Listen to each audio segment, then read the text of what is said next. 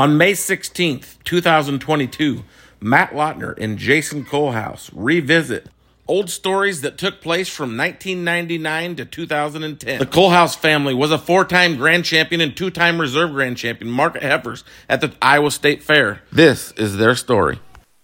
We bought calves from a lot of different people and really, really tried to learn as much as we possibly could from each one. In 99, we bought a Who Made Who heifer from David Bradford and Dwayne Hilbert. She went on to win the champion market heifers at the Iowa State Fair that year. And then in 2002, we bought a heifer from Grant Seiko, and she was a cigar son. She won the market heifers at the Iowa State Fair. In 2003, we bought another one from Grant Seiko. It was a Who Made Who heifer, who also won the market heifers at the state fair. And then in 2007, we bought a Sunseeker heifer from Wade Rogers on his June sale, and she went on to win the 2007 uh, market heifers at the Iowa State Fair. In 2008, we bought a Friction Heat Seeker heifer from Tracy Gretzka, and she ended up being reserve uh, champion market heifer at the Iowa State Fair. And then in 2009, which was my last siblings, uh, Mandy's last year, so we decided to show a couple different calves. We had a Sunseeker steer that we'd purchased from Tracy Gretzka, and he was Supreme Champion Market Animal at the 2009 Iowa Beef Expo. And then that year, we also showed a market heifer which was a heat wave heifer that ended up being out of our 2007 heifer that we were showing. We were in a single egg flushing her at the time. We got one pregnancy, and it was this heat wave heifer, and she went on to be reserve grand champion market heifer at the 2009 Iowa State Fair. And we, in in a moment, we'll talk about the history that your family created in the.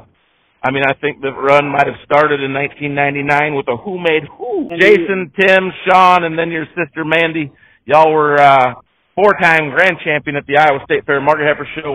I know that you showed a grand steer at the uh, Iowa Beef Expo that one year at Sunseeker, correct? At the Beef Expo? Yep.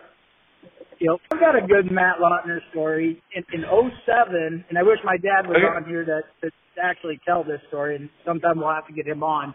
But uh, I went and looked at a heifer at your place, and and uh, my dad said she had to be clearly better than the one we had, and, and we bought one in June from from Wade, and and uh, yep. I told him that those two heifers were dead even. They could have been twins. He had a uh, spring sale that year, didn't he? Is that right?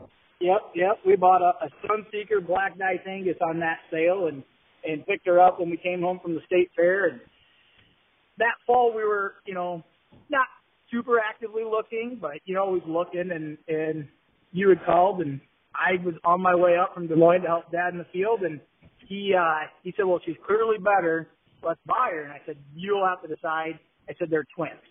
Both of these heifers did go on to success. Uh, the one that I sold to Freeman's uh, ended up being Thriller's mother. She was an Ollie Heatwave from Dave Groper.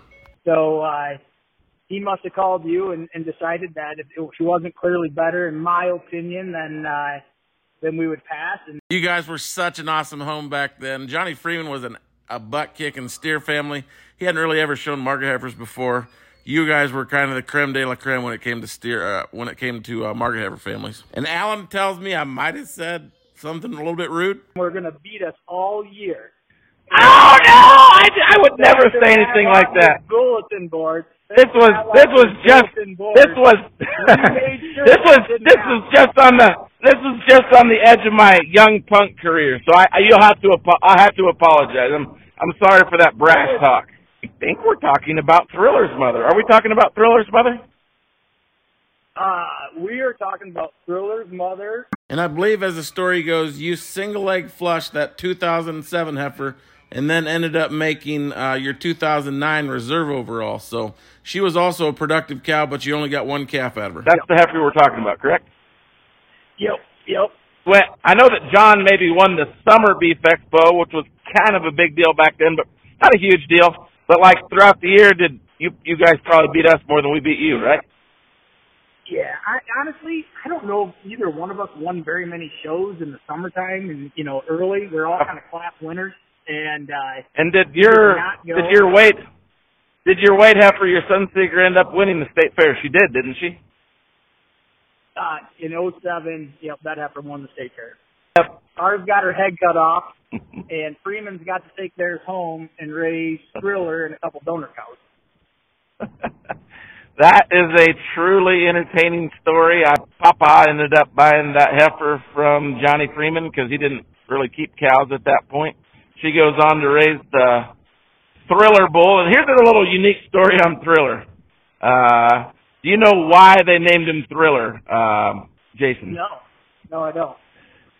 So that bull, his testicles, his sack had one was half of it was painted white, half of it was painted black, just from pigmentation. so half black, half white, and Michael Jackson was going through some, you know, he had a little bit of a pigmentation deal. So uh it, it was named in honor of Michael Jackson, and that's why he's called Thriller. So When they get their head cut off at the state fair, it's not always. uh I mean, you love to have the banner and you love to be able to talk about those stories forever, but that donor cow is worth something. Absolutely. Absolutely. Uh, just a little brief history. Although you guys have won it four times, uh, I'm sneaking up And on you, Jason. twice. We were second. We were second loser twice. You betcha. Uh, in 2010, I believe that was the year, uh, one of Monopoly's first years, he had champion market heifer with the Marty family from Algona. Uh, that was a Monopoly Doctor Who heifer from Kurt Wolf in Nebraska.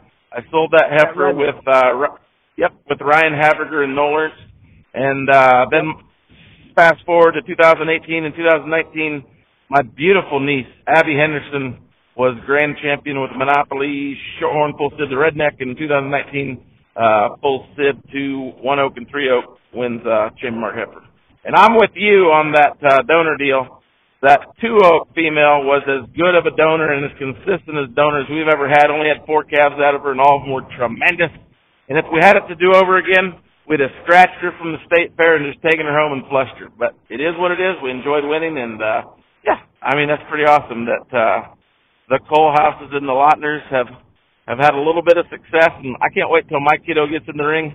I know that yours are coming up here pretty quick, and it'll be fun to. it's it's so much different now because we all know each other so much better because of social media. You know, back when Oh, you and I were right. going, you know, we didn't really go talk to people, and you didn't really. You were there to kind of Sure. compete and and have a family vacation, and but you don't socialize like you do today, and it, it will be a lot The more first- fun when my kids are showing. The first uh, salvo was Facebook and all these social medias, and now the second way that people are getting to know a, a Jason Kohlhaas today, and possibly the MLC uh, before today is uh, this this podcasting deal, and that's pretty cool. That that's the way we can do it in the year 2022. So. If you ever want more good stories on you, you make sure you call my dad 'cause he's got some good ones. like we talked about earlier, you know, podcasts are the new thing. Um, and it is keeping people entertained and it's continuing to come up with new content, which I'm sure is really hard to do. Um, but you, have definitely gotten better about answering questions, open-ended questions, and then letting the person answer with more than one sentence. Kevin Mears from the control room is telling me uh, that he wants the credit for that one because he's been muting me. So thank you, Kevin. Everybody needs a mute button once in a while, whether it's on social media or in real life. Again, so like obviously everybody, whether it was on the Cattle Drive Live um, interview with you or, or other interviews you've had on your podcast, I mean, you were the one of the first people. And when you go into the mode of talking about marketing, whether it's marketing cattle, marketing your company, you know, you are a different person. You sound like a different person. It's it's somebody that I think would go into the corporate world and and and do well. Um, you know, and then you revert back to Matt Lautner Cattle, Matt, you know, MLC, and uh, talking about your bulls and and like I told you, you sound different when you do that. I, the the thing that I wake up in the morning and uh, worry about is putting out, especially in the first few weeks of this podcast, was putting out a boring content podcast. And sometimes we probably went to the extreme in the first 92 episodes in terms of making sure we just weren't another plain Jane podcast.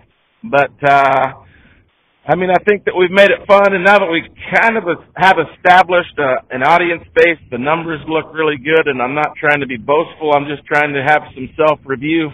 I mean, probably can tone down some of the antics just a little bit and take it just a little bit more serious. But uh, I can't guarantee it though, because every once in a while, whenever I get my buddies on the phone, and you are my buddy, uh, Jason, but uh, when I get when I get my buddies like Brandon Snyder or Kevin Mears or Matt Huber or uh, Jonah Wing from Wyoming, uh, we just kind of pretend like we're sitting at a watering hole and having a beer and just shooting the shit. And uh, ah, I mean, I think in it's like table salt. Those episodes where it's just a little more of a freewheeling atmosphere uh, probably needs to be served in moderation because uh, I, I do think that we've received the most positive feedback on the history of the industry episodes. Oh yeah, oh yeah. All right, pal. Well, I'm, I'm about 30 minutes away. We actually did a pre-podcast. I, I'm doing it before I get to your place. Can't wait to look through the calves, and uh, I appreciate your interest in the Bull Jumpstart, and uh, we'll see you shortly. Okay? Thanks. You bet. Bye. Yeah.